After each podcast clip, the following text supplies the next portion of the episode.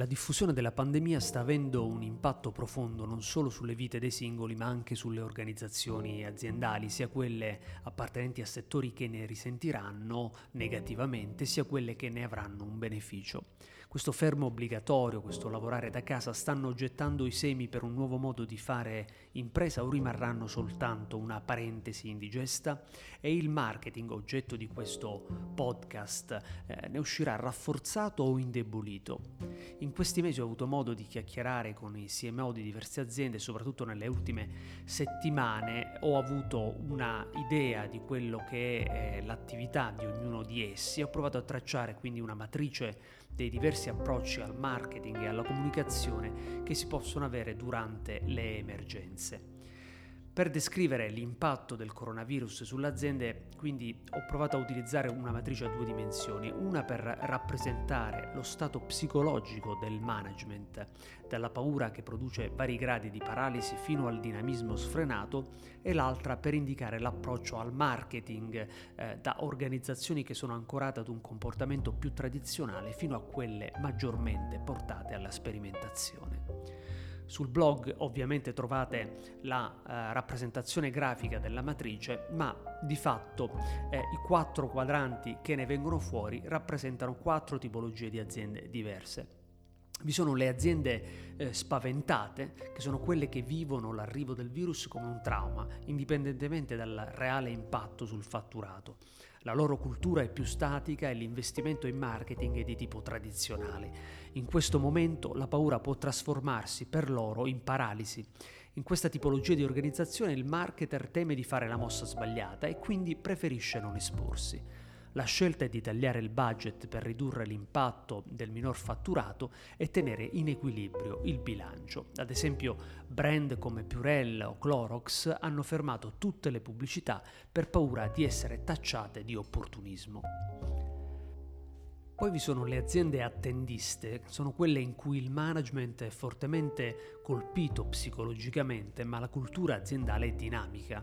Lo scontrarsi di queste due forze, nella maggior parte dei casi, porta ad un atteggiamento cauto. Vengono convertiti alcuni investimenti di comunicazione in altri, ad esempio si testano formati o spazi nuovi e si approfitta del tempo sospeso per avviare attività sempre rimandate per esempio l'ottimizzazione del sito e dei social, l'analisi più approfondita dei clienti e del customer journey, la creazione di contenuti utili per un periodo post-crisi o la progettazione o riprogettazione dell'e-commerce.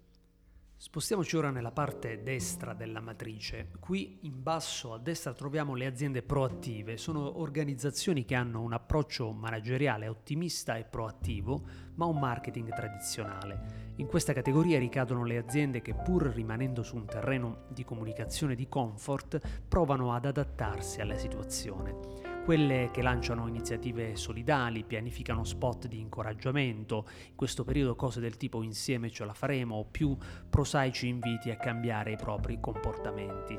Ad esempio per rimanere nel campo dei detergenti, Dial Soap o Mucinex hanno incrementato la comunicazione sui social promuovendo la, le raccomandazioni del governo a lavare le mani più spesso. Un balzo di creatività in più per esempio l'ha fatto Netflix che ha usato l'autovom che ha subito un crollo di prezzi per spoilerare i finali delle serie tv a quanti escono dalle proprie abitazioni, eh, utilizzando un concept di, un, di uno studente. In alto a destra invece troviamo le aziende innovative. Ci troviamo in contesti particolari abituati al dinamismo e all'innovazione anche di marketing. Nei momenti di crisi queste aziende tendono a sperimentare, occupando nuovi spazi di azione e nuovi stili di comunicazione. Rientrano in questa categoria quelle che decidono di mettere a disposizione la propria tecnologia per la produzione di strumenti utili per l'emergenza. Tra queste abbiamo visto il caso di Decathlon che dopo un hacking dal basso delle sue eh, maschere da snorkeling, ha deciso di mettere a disposizione le specifiche originali per migliorare il progetto. O anche Ford e General Electric che hanno unito le proprie tecnologie per produrre ventilatori e maschere filtranti. Quindi la parte sinistra della matrice non pone particolari rischi nel, nell'immediato, una parte diciamo, delle aziende più attendiste, ma potrebbe determinare una perdita di quota di mercato dovuta a un eccessivo immobilismo. La parte destra può generare dei rischi nel breve periodo, ma potrebbe garantire anche un miglioramento del top of mind dell'azienda nel futuro. Ma attenzione perché lo abbiamo visto, la frenesia del fare, nella frenesia del fare si annida affidano i più grandi fail di comunicazione. Bene, vi rimando sicuramente al eh, post sul blog vincos.it se avete suggerimenti su come migliorare questa matrice o anche nuovi casi aziendali da eh, far rientrare in uno dei quattro quadranti, segnalatemi sicuramente nei commenti a quel post, così in modo da poter aggiornare il post e da ritornarci eh, con un maggior grado di approfondimento.